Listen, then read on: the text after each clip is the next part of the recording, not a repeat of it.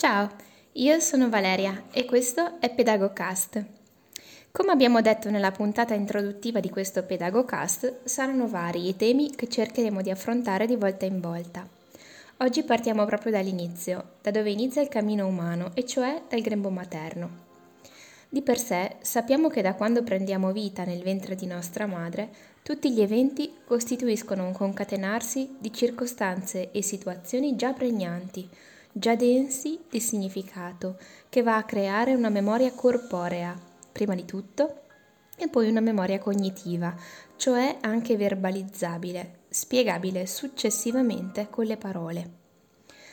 Naturalmente noi non riusciamo a spiegare e raccontare i ricordi che abbiamo di ciò che è avvenuto quando eravamo nella pancia della nostra mamma o nei primi anni successivi alla nascita. Tuttavia sappiamo che esiste una memoria corporea che inizia da subito. E questo vale per tutta la nostra infanzia e per tutto il corso della nostra vita. Molta riflessione pedagogica ha contribuito a corroborare la tesi, la convinzione, secondo cui non è possibile considerare l'apprendimento solo come un semplice processo neurologico di assimilazione di contenuti. Vogliamo dire che l'apprendimento e la conoscenza, naturalmente, non si realizzano soltanto come fatti intellettivi, derivanti e proporzionati allo sviluppo delle strutture neurologiche, ma sono processi dipendenti direttamente anche dallo sviluppo capa- della capacità di percepire e gestire le emozioni. Emozioni che noi proviamo in ogni evento di apprendimento. Vogliamo dire semplificando che ad esempio quando il bambino impara a leggere ha uno stato emotivo che costituirà poi un vissuto emotivo. Sarà esattamente quello che rimarrà come ricordo principale agganciato e allacciato all'esperienza della lettura. Se la temperatura emotiva è buona, ovvero vi è un'emozione buona in quel contesto, positiva, di serenità, dove per le prime volte il bambino vede le lettere e cerca di memorizzarle, avrà un ricordo positivo e piacevole iscritto anche nel suo corpo. Se invece, sempre nell'esempio dell'approccio alla lettura e alla scrittura, in quei momenti il bambino si trova in uno stato emotivo di ansia e di preoccupazione, magari perché sente tutta l'attesa e la fretta dell'insegnante che desidera un apprendimento rapido, va da sé che questa memoria di approccio alle lettere sarà connessa ad uno stato emotivo di ansia e preoccupazione. Ancora, se il bambino imparando le lettere ha molta tristezza nel cuore per la fatica di dover salutare la mamma e il papà al mattino, in un periodo di grande sconvolgimento nel passaggio dalla scuola dell'infanzia alla scuola primaria, il vissuto emotivo di malinconia e tristezza si aggancerà facilmente al vissuto dell'approccio alla lettoscrittura. Cerchiamo di semplificare con esempi per rendere più sbriciolati i concetti e in questa maniera renderli più accessibili anche alla maggior parte di noi che non ha studiato pedagogia o scienze dell'educazione o scienze della formazione. Puntiamo quindi l'attenzione sulla temperatura emotiva e sulle qualità, sulla qualità delle emozioni provate dal bambino che impara, ma non solo, anche dall'adolescente, dall'adulto e da chiunque sia nella posizione di discente.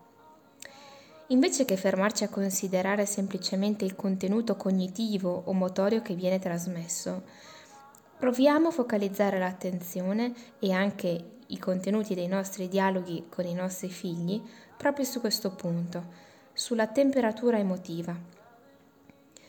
Può essere un contenuto cognitivo, come dicevo, o anche un contenuto motorio, poiché questo discorso vale anche per il mondo dello sport.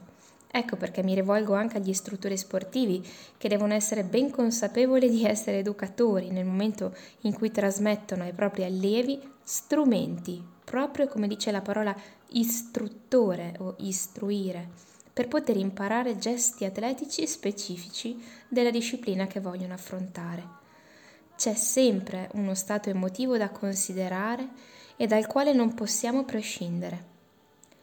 Alla luce dunque di queste premesse, vogliamo soffermarci anche sulla percezione del tempo da parte del bambino, di cui parliamo nella seconda parte di questo episodio.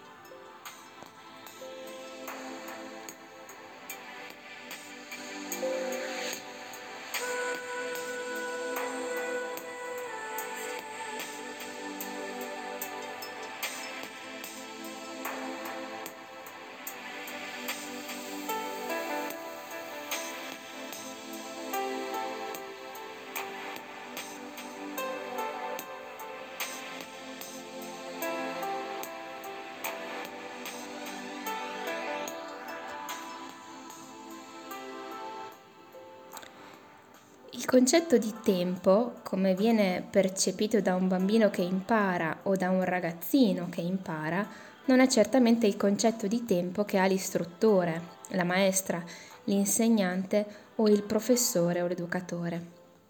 Questo perché? Perché c'è un mondo emotivo che chiaramente ha una valenza in termini di peso e di gravità, potremmo dire, per il, bambine, per il bambino o il discente in senso generale, che è certamente diverso da quello che può avere un adulto. Un adulto che magari può leggere l'orologio, vedere in qualche modo lo scorrere di ciò che noi chiamiamo Chronos, orientandosi con le lancette dell'orologio. Anche un bambino più grande o un adolescente certamente possa leggere l'orologio, tuttavia permane per ciascuno di noi una percezione del tempo ed una sua verifica oggettiva che non sempre si trovano in una congruenza, in un perfetto allineamento. Il bambino che ancora non sa usare l'orologio si basa unicamente sulla relazione, sulla valenza emotiva di quella relazione e sulla concatenazione di eventi che possono orientarlo per capire quando una situazione sta iniziando e quando sta per finire. Questo lo dobbiamo sottolineare soprattutto perché all'interno di quello che noi percepiamo come chronos, come scorrimento, fluire del tempo, ci sono dei kairoi, dove il termine kairos indica un momento speciale, potremmo dire un momento opportuno, un'occasione favorevole. E lo sa bene l'innamorato, quando sente che il tempo trascorso con l'amata vola e quando invece la distanza li separa, il tempo pare non passare mai e il tempo favorevole è percepito come kairos, come occasione, come momento speciale. E lo sa bene anche l'atleta, che ci sono dei momenti favorevoli durante la fatica dell'allenamento consueto, dove corpo e mente si uniscono in un unicum, unicum come sempre sono, ma in modo speciale e favorevole per imparare una nuova difficoltà. Questo vale anche nella vita, nella scuola e in tutti i contesti educativi dove noi siamo chiamati ad essere educatori di bambini e adolescenti che possono imparare di volta in volta qualcosa di nuovo. E non soltanto in termini di apprendimenti scolastici o di apprendimenti motori dal punto di vista sportivo ma anche e soprattutto apprendimenti nella capacità di stare nella relazione, quindi nel progredire nella competenza relazionale e alla fine lo sappiamo tutti che siamo genitori, insegnanti, educatori, istruttori, che si vince davvero il premio della vita quando si riesce a far passare la passione per la vita all'altro, ai più giovani. Non soltanto quando trasmettiamo insegnamenti molto specifici, perché, per fare un esempio, è certo che insegnare il corretto utilizzo della lingua italiana è un grande dono per i nostri bambini e i nostri giovani, poiché consegniamo loro la possibilità di arricchire il loro vocabolario e migliorare la loro capacità espressiva, che significa dare loro più colori sulla tavolozza per meglio comunicare al mondo la loro bellezza e il loro vissuto interiore. Tuttavia, siamo altrettanto consapevoli del fatto che l'essenziale è generare e rigenerare ogni giorno esseri umani felici di stare al mondo.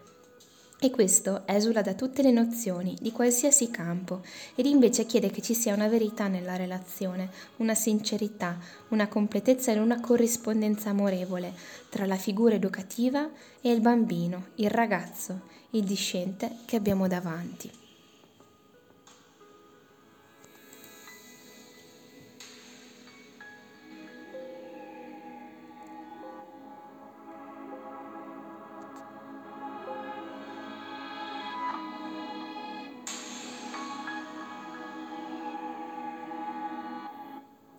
Per oggi ci fermiamo qui.